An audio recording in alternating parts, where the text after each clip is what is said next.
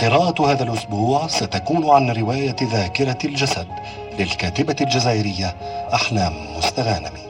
أحلام مستغانمي ابنة المرتفعات حقا.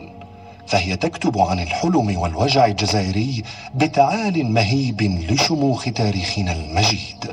ولدت الكاتبة الأكثر شعبية في العالم العربي في الشقيقة تونس. في يوم كالثالث عشر من أفريل عن سنة واحدة سبقت اندلاع الثورة التحريرية. وربما سيكون لهذا التوقيت الأثر العميق في كتاباتها فيما بعد. بعد انعتاق الجزائر عن المدمر الفرنسي عادت الأسرة المستغانمية إلى الجزائر أين قدمت العائلة المثقفة مساهمات بارزة في تشكيل أولى بوادر الإدارة الجزائرية المستقلة. وفي زيادة الوعي الجماهيري بالعمل الإنساني. وكذا في الدفاع المستميت عن فكرة توزيع الأراضي الفلاحية على الأكثر فقرا. غير أن الأميز كان إرسال الوالد لأحلام إلى أول مدرسة عربية للبنات في الجزائر ثم إلى ثانوية عائشة أم المؤمنين أول ثانوية معربة للبنات كي تدرس العربية التي حرم هو منها. مما جعل أحلام واحدة من أوائل جيلها لتلقي التعليم باللغة العربية. غير أني أيها الأحبة سأشير إلى ما يراه أغلب النقاد المنعطف الحقيقي المؤدي إلى أحلام الكاتبة. والأمر متعلق بمحاولة الاغتيال التي تعرض لها والد مستغانم سنة 69 والتي أقعدته فراش المشفى زمنا طويلا. الحادثة بالإضافة إلى آثارها النفسية العميقة ساهمت بشكل مباشر في الدفع بأحلام إلى البحث عن وظيفة تعيل بها العائلة المثقلة بتكالب الأيام عليها. وقد وجدت الباحثة عن مهرب أنيق في الإذاعة الوطنية مجالا يزاوج بين عشقها للأدب وحاجتها للعمل. وها هنا بزغ برنامج همسات وهي إطلالة شعرية مسائية صنعت لأحلام في زمن وجيز جدا جمهورا جميلا من المتلهفين للبرامج الفنية العربية الشحيحة آنذاك. وهو أيضا ما دفع الكاتبة إلى إصدار عمليها الشعريين الأولين على مرفأ الأيام والكتابة في لحظة عري. واللذان شكلا حدثا مهيبا في الساحة الأدبية الجزائرية لكونهما أول ما جادت به الكاتبات الجزائريات باللغة العربية. غير أن الأفق ما فتئ يتسع عند أحلام فالعوالم الخارجية بدت لها أرحب وأقدر على استيعاب تطلعاتها التي لا تنتهي فكانت باريس. كانت باريس آتية على إثر لقائها بصحفي لبناني مهتم بإجراء بحث عن قضية التعريب والصراع الثقافي في الجزائر. فساعدته ثم تزوجته وكان السوربون. كان السوربون مجالا جديدا للبحث الأكاديمي على يد أحد أبرز المستشرقين الأفذاذ جاك بيرك الذي زكى حصولها على الدكتوراه في علم الاجتماع. وبعد خمسة عشر سنة حافلة بالمساهمات الأدبية في كبريات المجلات الفنية الفرنسية قررت العائلة الاستقرار بلبنان سنة 93 وهي السنة التي عرضت فيها أحلام مسودة أشهر أعمالها الأدبية لمدير دار نشر الآداب ببيروت. والذي صرخ بعد قليل من الصفحات إنها قنبلة حقيقية إنها ذاكرة الجسد. في رواية ذاكرة الجسد تفوقت الكاتبة في تقديم صورها الشاعرية وتاريخيتها السردية وزخم أحداثها المتواصل. المرتبط بأحداث مهمة عرفتها الساحة الجزائرية والعربية ككل كحرب التحرير الجزائرية والثورة الفلسطينية وذلك من خلال قصة حب معقدة مليئة بالعواطف. خالد بن طوبال الشخصية المحورية في الرواية معطوب الحرب والحب. الرسام الذي لا يرى الحياة إلا من خلال حياة الشخصية المثيرة للجدل والتي تتقاطع أقدارها كلها وكل من صادفه خالد طيلة حياته النضالية حتى وقع أسيرا لها. تقول عنها الكاتبة الجزائرية نرمي الخليفة هي قصة شاب جزائري كان بطلا من أبطال ثورة الجزائر كان جنديا شجاعا في كتائب ستاهر فقد خالد يده في آخر معاركه على أرض الجزائر أو ربما معركته قبل الأخيرة لأن معركته الأخيرة سوف تكون بعد عشرين سنة.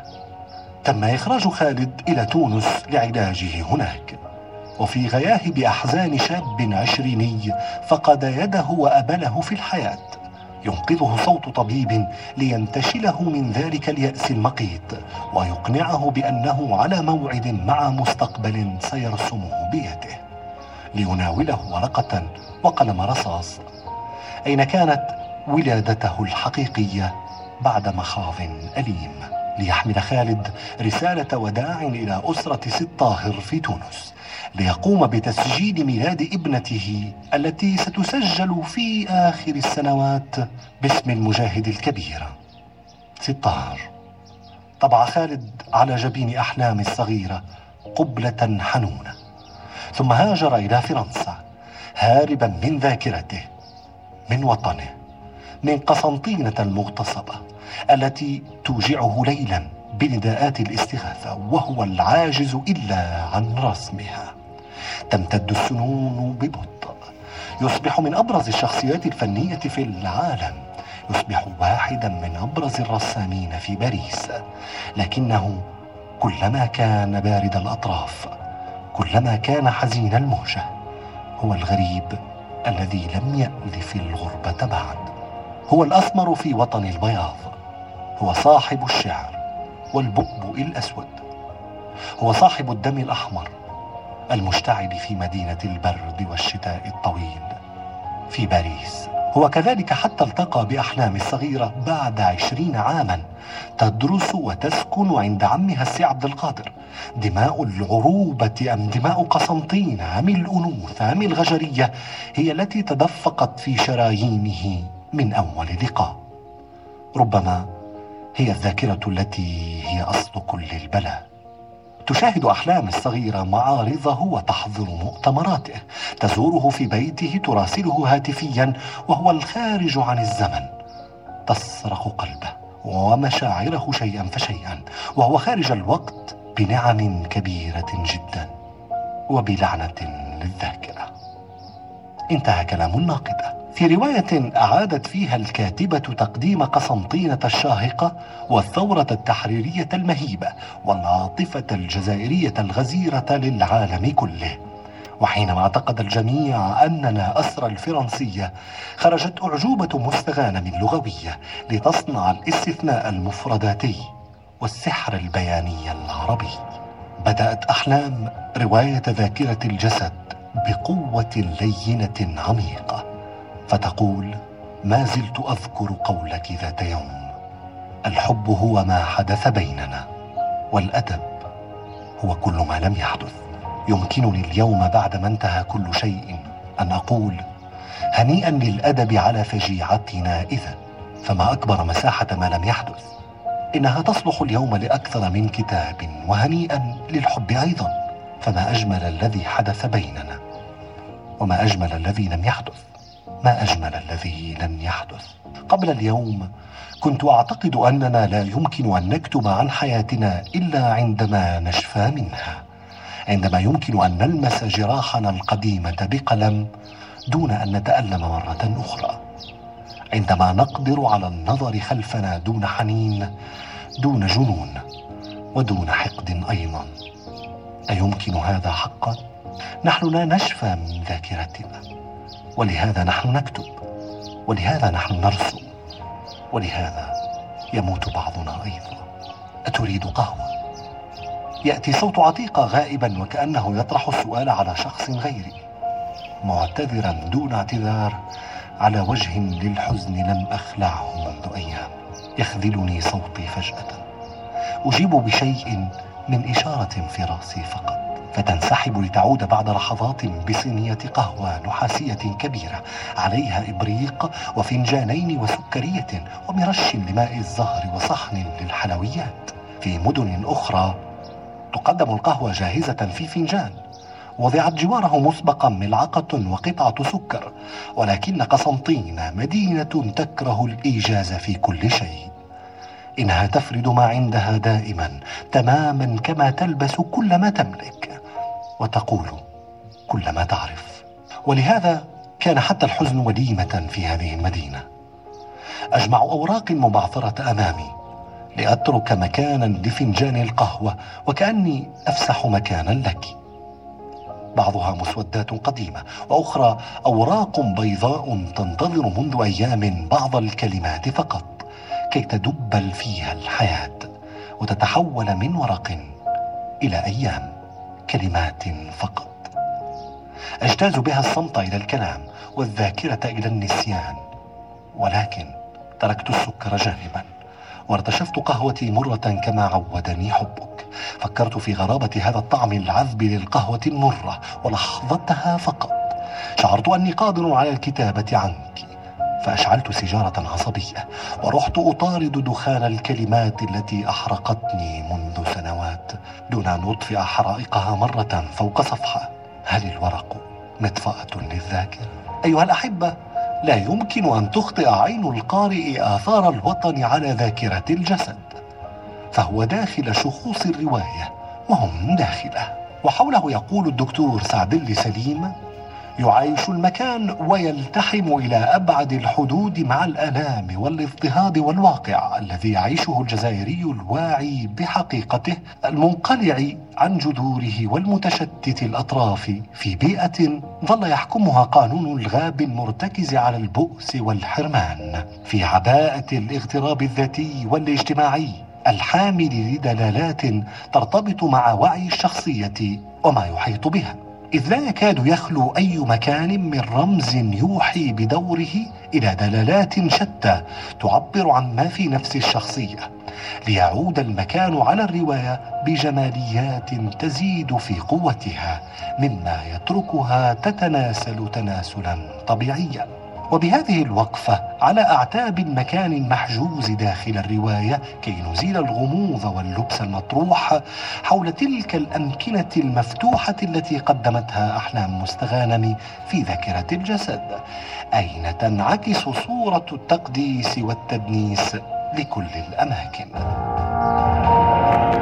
قراءات. يدعوكم إليها الدكتور هارون منصر. إن قالب الشعرية وأيضا قالب المكان في الرواية عند أحلام يلعب دورا كبيرا لما له من أهمية في إنجاح العمل الأدبي. ذلك أنه يشكل لولبية العلاقات ووجهات النظر بين الشخصيات. على خلاف هذا نجد أن هدف المكان في رواية ذاكرة الجسد قد اتجه في طريقان. طريق يدعو إلى الابتعاد عن الوطن أو اللجوء إلى الأماكن المفتوحة مقابل ذوبان الشخصية وفقدان الهوية بالانحلال في ملذات العالم الغربي. وطريق يدعو إلى الاغتراب والتمسك بالفضاء المغلق في نظر الراوي المفتوح بالنسبة للقالب العام الذي يحكم الرواية. والذي بدوره يؤدي إلى التخوف من الواقع المشير إلى الموت البطيء. انتهى كلام الناقد. بعد الحوارات النقدية نقرأ عليكم كلمات أحلام مستغانم عن الوطن والمكان. تقول أحلام نغادر الوطن. محملين بحقائب نحشر فيها ما في خزائننا من عمر ما في أدراجنا من أوراق. نحشر ألبوم صورنا. كتبا أحببناها وهدايا لها ذكرى. نحشر وجوه من أحببنا عيون من أحبونا. رسائل كتبت لنا وأخرى كنا كتبناها. آخر نظرة لجارة عجوز قد لا نراها.